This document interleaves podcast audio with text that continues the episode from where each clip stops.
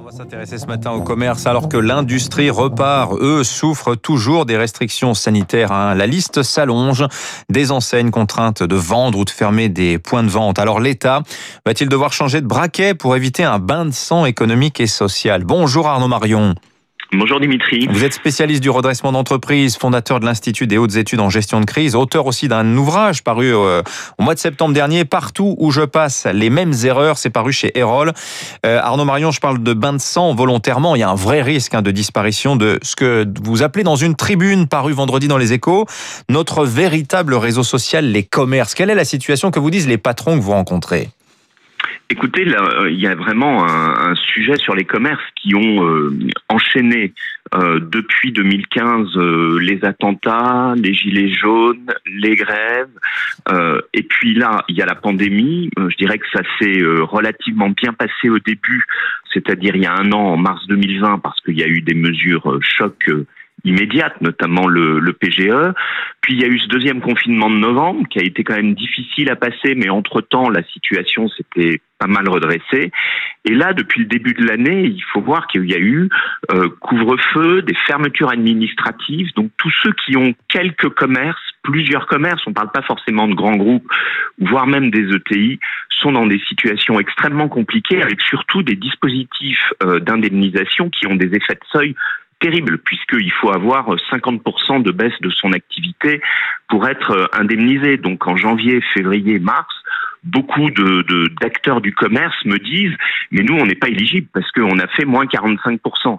Sauf qu'il faut payer les loyers euh, entre temps et donc il y a une espèce de hiatus où on vous interdit d'exploiter votre commerce mais on vous interdit pas de payer le loyer.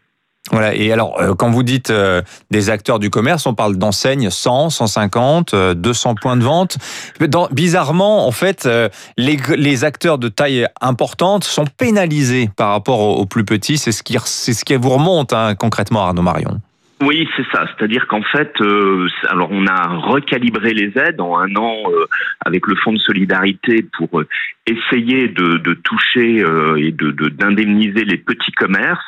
Mais effectivement, dès qu'il y a plusieurs commerces, donc il y a des parfois des petits, des petites PME qui ont euh, cinq magasins, eh ben elles ont un problème parce qu'elles ont une seule indemnisation pour leur société, elles n'en ont pas cinq, et c'est ça le sujet. Alors vous imaginez les groupes de retail qui ont 100, 150, qui sont des petites ETI ou des grosses PME, pour eux c'est absolument euh, dramatique. Plus le problème des repreneurs de 2020 à qui on dit ah bah oui mais vous vous n'aviez pas de référentiel de chiffre d'affaires en 2019 donc on ne peut pas vous indemniser. Donc en fait il y a beaucoup de distorsions de, de concurrence qui sont en train d'exister mmh. et un problème de calibrage des aides. Voilà. Et puis alors il y a aussi cette question toujours pas tranchée des loyers. Est-ce que les, les commerces devraient les payer alors que structurellement ils n'ont parfois plus les capacités financières de le faire? Arnaud Marion votre message il est assez simple hein, c'est arrêtons de financer.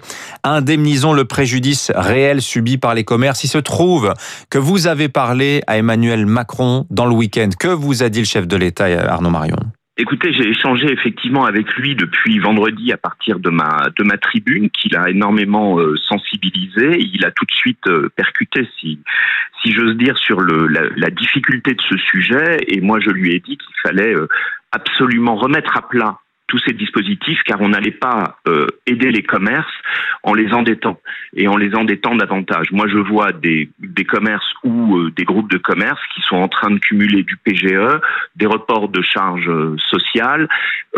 et je pense qu'il faut tout simplement indemniser le préjudice pour ce qu'il est, ne serait-ce que parce que certains commerces sont ouverts, d'autres non, et c'est en tout cas ne pas les plomber davantage avec davantage de dettes. Il est conscient de ça, il a bougé dans le week-end, et je pense que je devrais parler euh, prochainement euh, dans la journée avec Bruno Le Maire sur le sujet notamment pour essayer d'aider. L'idée c'est pas d'incriminer, c'est d'aider et d'aider à sortir par le haut de cette situation, comme les restaurateurs ont su le faire, comme euh, les, acteurs de la montagne ont su le faire. Voilà, c'est vrai que Bruno Le Maire a cette petite musique déjà depuis quelques temps d'aide ciblée pour les groupes les plus en difficulté. Il y a aussi ce message d'atterrissage, de sortie progressive du, du quoi qu'il en coûte. En tout cas, petite réflexion qu'on pourra se faire aussi dans cette affaire, Arnaud Marion, c'est que les commerces, face à d'autres euh, filières, ont parlé en ordre dispersé, ont été un petit peu discrets. Vous parlez d'un effet top chef. Qu'est-ce que vous voulez dire par là? Oui, en fait, euh, les restaurants ont bénéficié, euh, je dirais, de tout d'un coup du, regain de popularité euh, des grands chefs de cuisine. Ils ont bénéficié, donc ce, ces gens-là ont eu une prise de parole extrêmement facile et ils sont allés grouper dans la négociation. En ce qui concerne le commerce, il y a une quinzaine de fédérations différentes petites et grandes, et toujours dans cette sémantique française où on adore euh, euh, opposer les acteurs. Donc on oppose les petits aux grands, euh, comme on oppose le commerce euh, au e-commerce. Et je pense que c'est ça l'erreur. Je pense qu'il faut regrouper toutes ces énergies et tout, également toutes ces fédérations et tous ces acteurs. Il faut parler d'une seule voix. Il faut organiser une grande médiation sur le sujet, euh, tout simplement pour faciliter la tâche également du gouvernement, parce que c'est compliqué pour eux d'avoir 15 ou 20 acteurs, et euh, il faut pouvoir sortir euh, par le haut. Donc effectivement, il n'y a pas d'équivalent des grands chefs dans le commerce. Hein. Euh, il n'y a pas de figure emblématique euh, en tout cas, ou alors elles, elles existent, mais dans la grande distribution. Euh, donc c'est là où il faut savoir trouver la bonne voie, trouver la bonne solution, mais rapidement avant l'ouverture, parce que sinon ça va être terrible. L'année qui vient va, va décimer bon nombre de commerces. Merci Arnaud Marion, le fondateur de l'Institut des hautes études en gestion de crise avec nous ce matin. Je rappelle le titre de votre dernier livre, Partout où je passe, les mêmes erreurs. C'est paru récemment chez Erol. 6h54, 3 minutes pour la